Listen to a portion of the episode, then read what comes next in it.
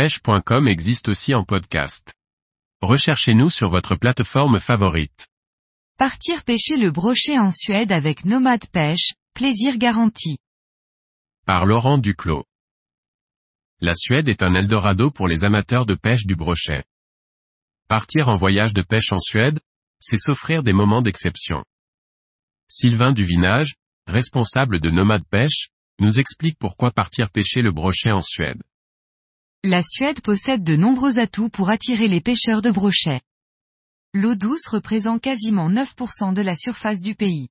Il y a donc plus de 40 000 km d'eau à prospecter dans plus de 90 000 lacs et de nombreuses rivières partout dans le pays, et sans compter aussi les 11 500 km de côtes de la mer Baltique, il y a de quoi s'occuper. Ensuite, la population suédoise est très concentrée dans les villes et les régions du sud, ce qui fait que dès que vous explorez les régions centrales et nord du pays vous vous rendez vite compte que vous êtes quasi seul au monde dans ces étendues sauvages, de 4 à moins de 2 habitants par kilomètre carré. Comme tout le monde le sait la Suède est un pays scandinave, donc il y fait très froid l'hiver, moins 30 degrés C, et bien meilleur l'été. Dans la partie centrale et nord du pays, il faut donc attendre fin avril, mi-mai pour que la glace fonde et libère tous les lacs et rivières de ces régions poissonneuses. Du coup, on peut partir pêcher le brochet à partir de début mai dans les régions comme le Dalarna ou le Varmland par exemple, Suède centrale.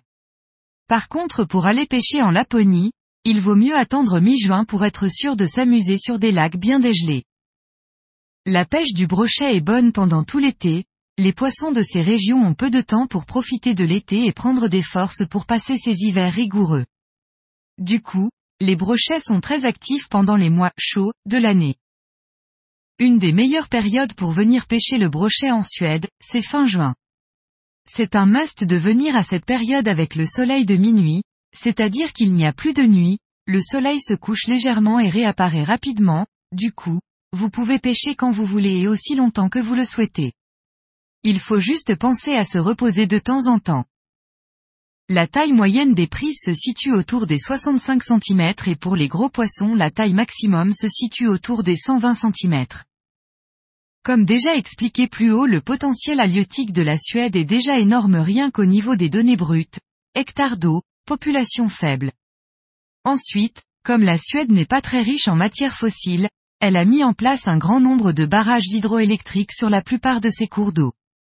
De ce fait les rivières qui étaient principalement des rivières à salmonidés dans les années 60 à 70 sont devenues beaucoup plus larges et beaucoup plus lentiques qu'auparavant. Du coup, cela a créé un biotope parfait pour les brochets, avec des zones de reproduction énormes et avec une biomasse parfaite pour leur développement dans tout le pays. Concernant la qualité de la pêche en Suède, en général, les pêcheurs vont faire entre 10 et 20 poissons par jour et en loupant le même nombre. Après en fonction des lacs et des milieux, les scores peuvent grimper comme des fois, la pêche peut être difficile. La pêche en Suède n'est pas miraculeuse, comme partout les poissons se méritent, mais en général, il va toujours se passer de l'action, et souvent vous aurez une occasion par jour de rentrer un beau poisson au bateau. La Suède permet de vraiment s'amuser sur beaucoup de techniques différentes. Si vous souhaitez prendre du brochet sur des leurres jamais baptisées ici ça ne devrait pas durer longtemps pour les valider comme il faut. Après les poissons, dans les eaux intérieures, grandissent moins vite qu'en France, l'eau y est plus froide, le métabolisme des poissons est différent. Dans les régions du nord, un poisson d'un mètre a au moins 7 à 8 ans minimum. Alors que dans la Baltique, les taux de croissance sont plus forts, car les brochets se nourrissent de poissons plus gras, harengs, etc. Le biotope des lacs et des rivières est parfait pour le brochet, les nombreux herbiers, les nénuphars et les grandes roselières offrent le gîte et le couvert à toutes les tranches d'âge de l'espèce. Du coup, le brochet est vraiment dans son élément dans ces eaux suédoises et son développement reste toujours conséquent dans tous ces milieux. Toutes les techniques fonctionnent. C'est aussi un des plus de la Suède, de pouvoir prendre confiance sur des leurres qu'on a peu l'habitude d'utiliser. Ici c'est parfait pour valider et apprendre des nouvelles techniques. Buzzing en surface, animation des stickbait et des frogs, chatterbait, buzzbait, spinnerbait et aussi du big bait. Apprendre à bien ferrer et aussi à ne pas ferrer trop vite quand une grosse vague se décale d'une bordure de prêle avant de venir engloutir votre leurre de surface sous vos yeux. La pêche en Suède va vous procurer pas mal de sensations fortes, ça c'est garanti.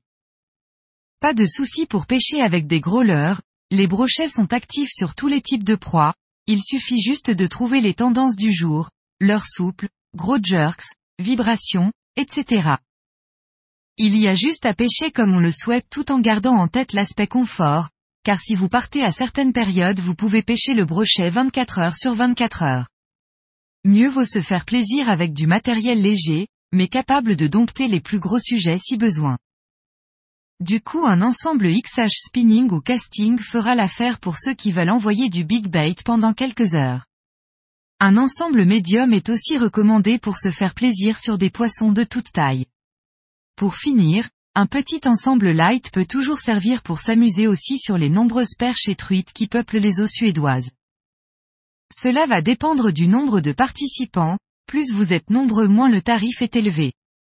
Mais par rapport aux autres destinations en Europe pour le brochet, la destination n'est pas plus chère.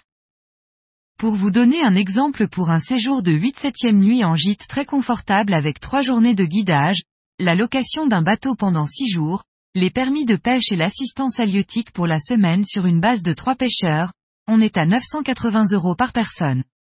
Cela ne comprend pas évidemment les transports et les repas. Mais en gros avec l'avion et la voiture, on est à 1500 euros la semaine. Si vous venez à 6 par exemple en Laponie, on est à 590 euros par personne avec 3 jours de guidage, un seul guide. À titre indicatif, l'aller-retour chez Air France est en moyenne de 330 euros, CDG ARN.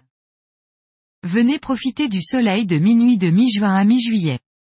Méfiez-vous en navigation si vous partez en autonomie, les lacs et rivières suédois sont très piégeux, les pierres affleurantes sont souvent omniprésentes sur les spots.